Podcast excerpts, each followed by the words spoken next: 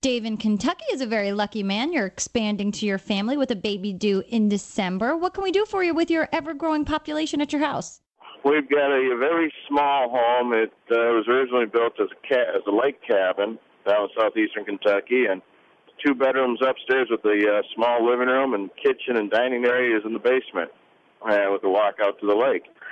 We have no closets, uh, shower only, no bathtub. Um, looking to try to expand. Uh, we want to add an addition on, but in the meantime, we want to be able to add storage for stuff for closet space or w- ways to do that. Well, there's nothing about having a kid that is small. You know, I Makes learned you that when I had, reevaluate your space. yeah, I had when I had my first uh, child. Everything seems to come in very, very large boxes, so it definitely becomes a challenge. Well, Dave, it sounds like you have to prioritize. I mean, how are you going to find that space? Well, first of all, you're going to obviously get rid of stuff that you have.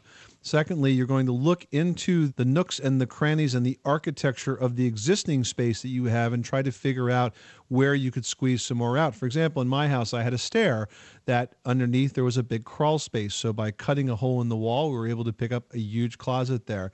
Um, in the attic, there may be space there that could be finished out and used for storage. Those are the spaces that you have to look at first.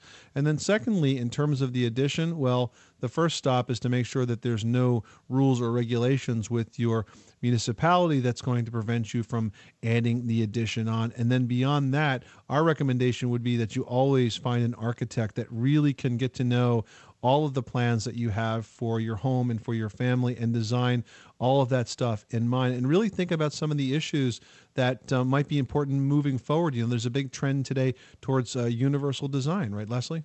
That's true. It's really important to think about how you will evolve in your space and be important to think about how you can best design the space so it grows with you, whether it's your growing family or whether you're aging. And I think, Dave, since you have a wonderful location on the lake, you might want to think about if either your room or the baby's room is going to have a nice view of the water, why not create a whole window seat area, whereas the entire window seat is filled with storage underneath that opens out, whether into drawers or a chest, something that might pop open for storage. This way, you're making use of the space and the view. There's a good start for you, Dave. Thanks so much for calling us at 888 Money Pit.